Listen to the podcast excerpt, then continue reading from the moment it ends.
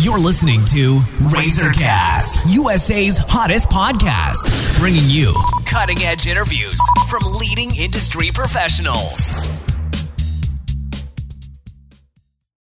Hello, everyone. This is Liz Harvey coming to you from our studios in New York City, where we are dedicated to bringing you top quality advice from many of the leading expert professionals across the U.S.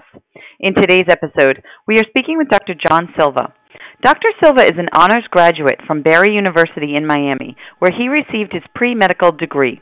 He also graduated with honors from Life University in Marietta, Georgia continually striving to provide his patients with the most effective natural therapies, he also lectures on the subjects of neuropathy and the effects of stress on human health. Dr. Silva has been in clinical practice since 2001 and has helped patients from infants to seniors with many musculoskeletal problems, arthritis, autoimmune disorders, spinal problems, and various neurological conditions. His practice is in Port St. Lucie, Florida, and his current treatment methods are non invasive, drug free, and very effective. Today we're going to talk about a very important topic memory loss and Alzheimer's. Neurofeedback can help. Hi, Dr. Silva. How are you today? I'm doing very well, Liz. Thank you. Well, thanks for joining me. So let's start by explaining some of the terms we will be talking about today. How do you define the differences between mental clarity and executive and cognitive function? In addition, what is the difference between dementia and Alzheimer's? Okay. So a few a few things there. So let's just uh, I guess clarify uh, in simplest terms. Mental clarity is present when we're awake and focused and without being stressed or distracted. So it's that those moments, and we should ha- be having more than than uh, than than most people have, uh, where we're just we're sharp. People can explain that. And the opposite of that would be when we have what's commonly referred to as brain fog, where we just feel foggy, we can't think straight, we don't have that, that clear mental fo- focus or function. So, executive functions are a set of cognitive processes that are necessary for cognitive control of behavior. So, selecting and successfully monitoring behaviors that facilitate the, the goals of a person. So, it's that ability to have the cognitive function to control our behaviors. And cognitive functions in general are those activities mostly related to a part of our brain called the uh, the cortex, which is our which is our uh, advanced brain, and it's basically all of our abilities to to acquire information, process that information, and store it into memory. And there's different examples of cognitive functions like attention itself, uh, verbal processing, visual processing, the ability for you and I to have a conversation and make sense of that conversation. So those are all cognitive functions. And the difference between, since we're talking about cognitive function, when a person is suffering with dementia, um, it's an overall term that describes a, a group of symptoms uh, basically relating to a decline in memory and cognitive skills um, Alzheimer's is a type of dementia, as there are several different types of dementia. And my next question Do doctors know what causes memory loss? We we do know what cause, causes memory loss, and the thing I want to make clear is memory loss can be caused by a multitude of different causes or factors which can start for a lot of us early in life. In fact, I agree with a lot of neuroscientists and other doctors who specialize in brain based disorders, as I do in my practice here in Port St. Lucie.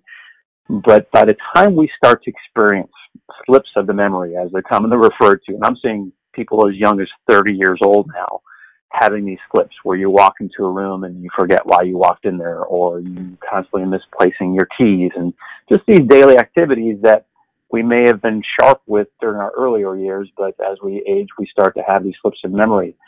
But these early signs are are uh, are part of a memory loss, which can eventually slip into dementia.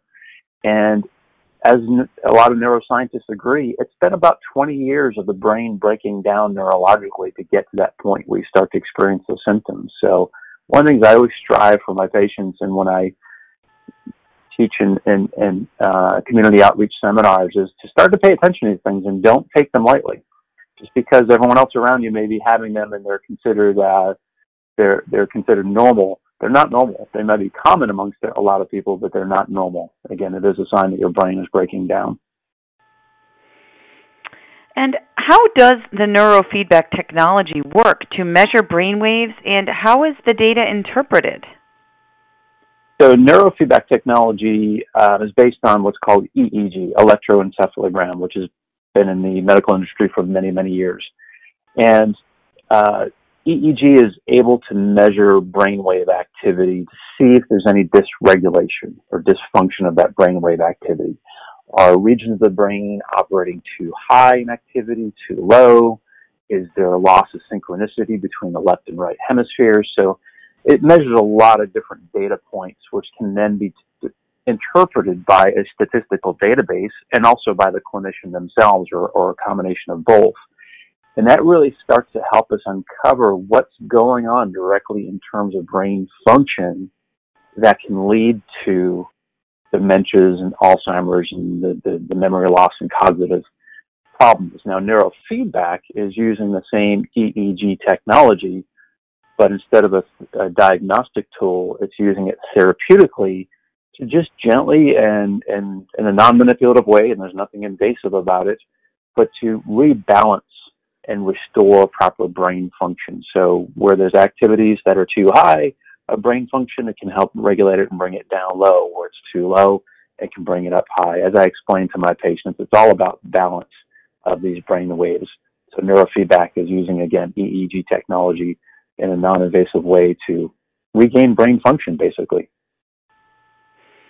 And what is a neurofeedback therapy session like, and how do doctors use it to try to restore normal brain activity? So, to visualize what a neurofeedback therapy look, session looks like, whether it's in my clinical practice, and we even have the ability to have our patients do this at home now with advanced technologies. But basically, the there's two different avenues. One is a person's watching a video, um, and that video image fades to black and then gets bright again. It will do this intermittently and randomly based on real-time brainwave activity. So what this is essentially is setting up a biofeedback loop for the brain to see itself, so to speak, reflected in the mirror is the best analogy I have, to say, to prompt the brain to say, hey, you know what? You're operating too high, you're operating too low, and until you can re- better regulate yourself, we're going to um, give you the reward of a full bright picture. So at a subconscious level, the brain is able to kind of reflect on itself and, and, and see that it's operating too high or too low. And then when it better regulates its neural circuits, it gets the reward of a full bright picture. And of course, the person engaging in the neurofeedback therapy, our patients, also see the full bright picture. So it's a, it's kind of a hard thing to describe until you actually experience it. And there are times where we may also have the patients doing neurofeedback therapy with their eyes closed and they're listening to music of their choice as the music fades in and out, similar to with their eyes open watching video that fades in and out. And an interesting point is it's not about the video or the audio content itself. It, they, we basically have our patients choose something that's going to keep them entertained or or focused or attent, attentive for a half hour and uh, it's it's more the process itself. So it's basically a, a, a biofeedback mechanism for the brain. And lastly, has neurofeedback therapy been shown to improve memory loss and slow the progress of Alzheimer's disease? Yes, it has. In fact, there's been several studies indicating that research studies to be able to, in some cases, even reverse memory loss, just depending on how long it's been there. And you have to realize by the time a person gets to the progression of memory loss that makes the official diagnosis of Alzheimer's, and again, that's just one of several different types of dementias, it can be a challenging uh, case to, to be able to help that person. So our first and primary goals is is to figure out the causes as to why over a lifetime a person has progressed to Alzheimer's or dementia start to um, uncover those reasons why, start to repair those and take away those causes, and then preferably through using natural methods like no- neurofeedback therapy to start getting the brain stronger. There's there's a concept I just want to bring up called neuroplasticity, It's the brain's ability to reorganize itself by forming new neural connections throughout our life. And this is a process that can happen even in our senior years. Basically, neuroplasticity allows the neurons and the nerve cells in our brain to compensate for injury, disease, stress, and it explains that our neurons can actually mend themselves and repair, and the neural circuits in our brain can actually rewire themselves when there's been damage done to old circuits. And this is something that is, well, not new, but relatively new in medical science. It, prior to about 20, 25 years ago, we thought that once the brain was damaged, either through trauma or some type of inflammation or chemical insult, that was it. But now we know differently that through this concept of neuroplasticity, we can actually rewire our brains. But of course, it takes time and it also takes multiple interventions, usually all occurring at one time. So this is how we can ha- actually help our patients either reverse memory loss in or at least at best to stop the progression. And that's, that's really important. Just depends on how far the person's advanced. Okay, well, thank you, Dr. Silva. We know you're busy, so I just want to thank you for your time and your help today. You're welcome. Thank you. And for our listeners across the country, if you are interested in speaking with the doctor, please visit www.drjohnsilva.com or call 561 631 2851 to schedule an appointment. And on behalf of our team, we want to thank you for listening, and we look forward to bringing you more top quality content from our country's leading experts. You've been listening to Razorcast, USA's hottest podcast, bringing you cutting edge interviews from leading industry professionals.